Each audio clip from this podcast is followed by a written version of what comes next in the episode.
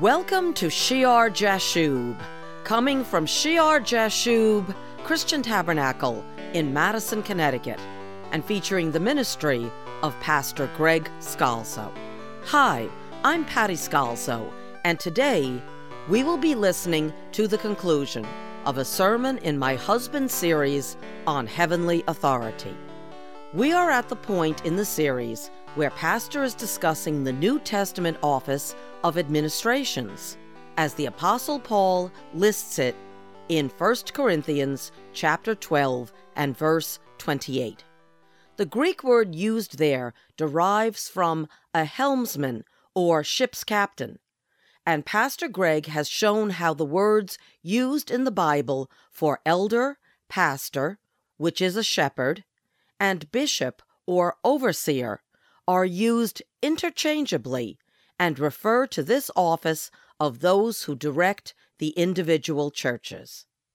Remember to visit our website for serious Bible study and our library of these important Bible study programs, as well as information about our church and the archive of our Sunday service live streams, where Pastor Greg is currently teaching on last day events. You'll find it all at shearjashub.org, and you can find the spelling of Shear Jashub in Isaiah 7, verse 3. When we left off, Pastor was discussing 1 Peter chapter 5, verses 1 to 4, where Peter writes, The elders who are among you I exhort, I who am a fellow elder and a witness of the sufferings of Christ, and also a partaker of the glory that will be revealed. Shepherd the flock of God which is among you, serving as overseers, not by compulsion, but willingly, not for dishonest gain, but eagerly, nor as being lords over those entrusted to you, but being examples to the flock. And when the chief shepherd appears, you will receive the crown of glory that does not fade away. Let's rejoin Pastor Greg, and we'll go back a minute for context.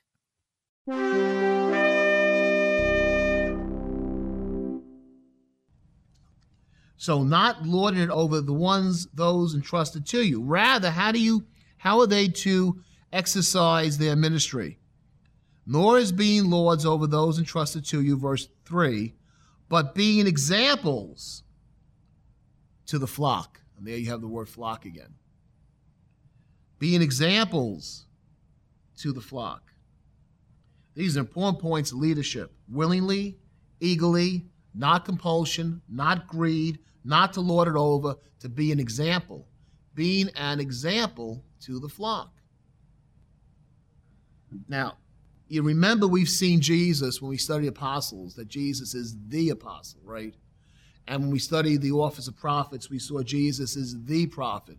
And when we study the office of teacher, we saw Jesus was the teacher, is the teacher. He is the healer.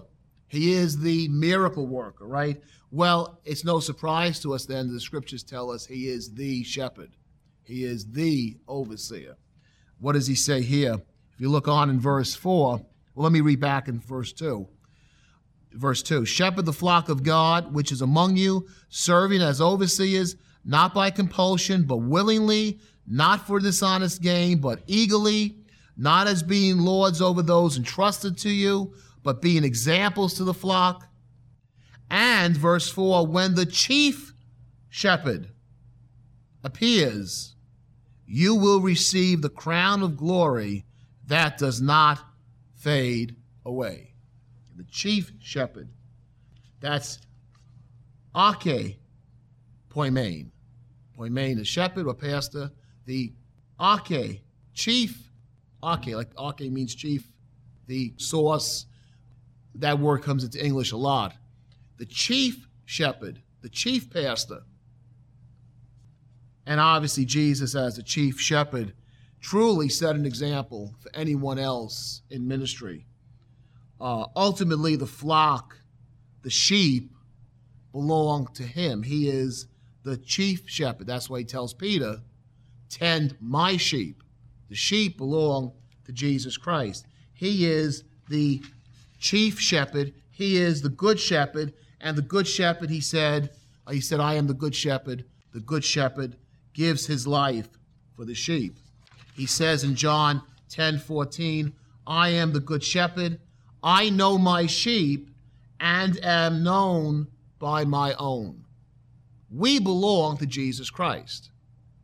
Some in ministry, some in administrations, be they called pastors or bishops or elders, whatever, sometimes think the flock belongs to them. They're entrusted as sub shepherds with the flock, but the flock belongs to Jesus Christ.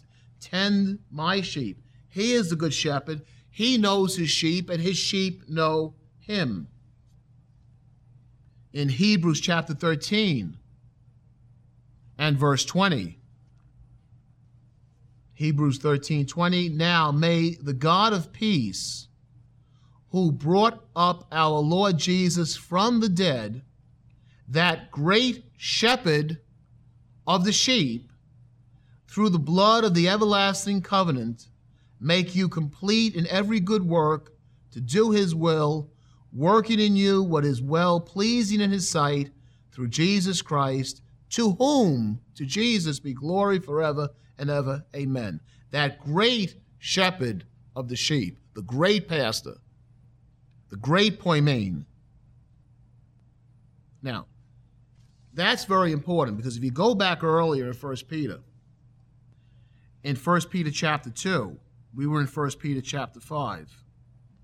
If you look at verse 25, Peter says, For you were like sheep going astray, but have now returned to the shepherd, poimen, the shepherd, the pastor, and what? Overseer, episcopus of your souls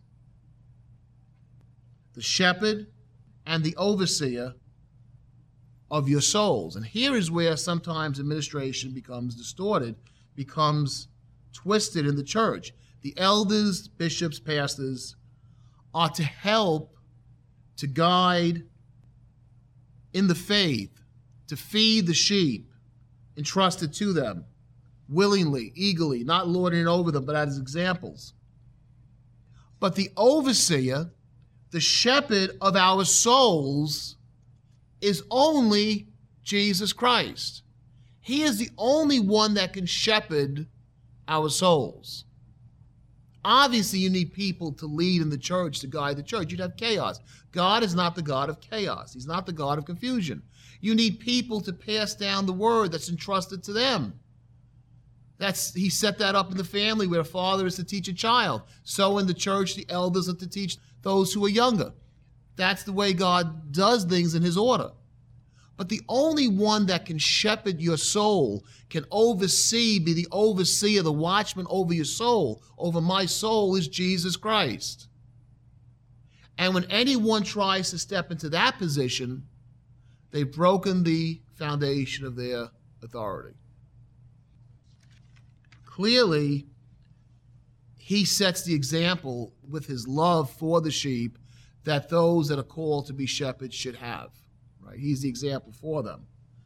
But ultimately, the flock belongs to him, and he is the shepherd. He is the overseer of our souls. When money and power and greed and control creeps in to a church structure, into authority structure, where a man tries to rule your soul rather than leading a church group, there's a bad problem. And we've seen that over and over in church history, in old churches and in new.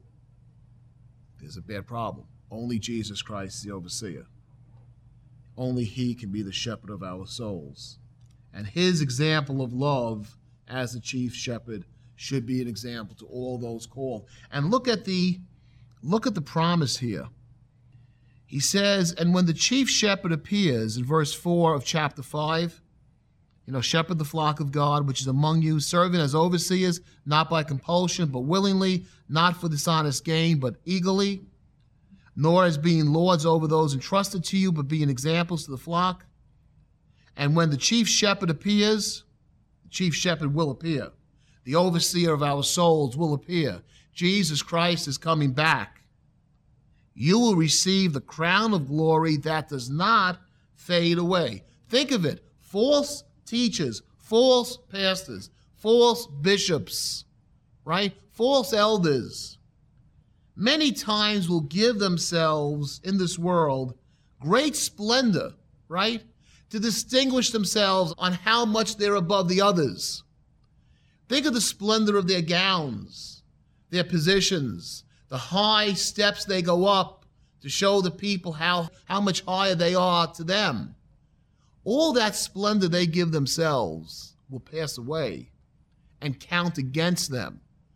But the true servant of God that does what's right, he says here, you elders who shepherd the flock, who are overseers, when the chief shepherd, when you do it the right way, when the chief shepherd appears, you will receive the crown of glory that does not fade away. That crown of glory shall outshine any of the exaltations that those who are false leadership give themselves. Because he who exalts himself will be humbled, and he who, who humbles himself, the Lord, when he returns, will exalt. Heavenly Father, we thank you for your word. Father, we thank you that you give us in the church different offices, different ministries, Father. We thank you that your scripture confirms scripture and we can distinguish, Lord God, between that which is a true office of your Holy Spirit and that which is man made and ritualized. Father, we pray that as we enter into difficult times, Father, we believe you for your promise that in the last days your Spirit will be poured out upon all flesh, that there will be a great revival even in the middle of the darkness, Father God. And we pray that you would indeed raise up helmsmen for your church that would not glorify themselves in their position, neither would they do it by compulsion or for greed, Father God, but as willing servants, tend the flock entrusted to them. In Jesus' name we pray. Amen and amen.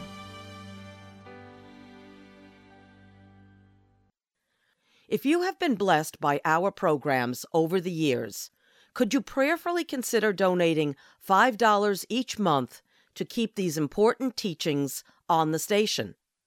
I know these are economically difficult times for many, but $5 each month from dedicated believers can make all the difference to the ministry of Shear Jashub Christian Tabernacle and allow us to continue broadcasting these in depth Bible studies we believe solid scriptural teaching going out over the airwaves is so critical for Connecticut's spiritual future. You can make your donation right on our church website at shearjashub.org. Just use the regular donation option, which will bring you to a secure PayPal page.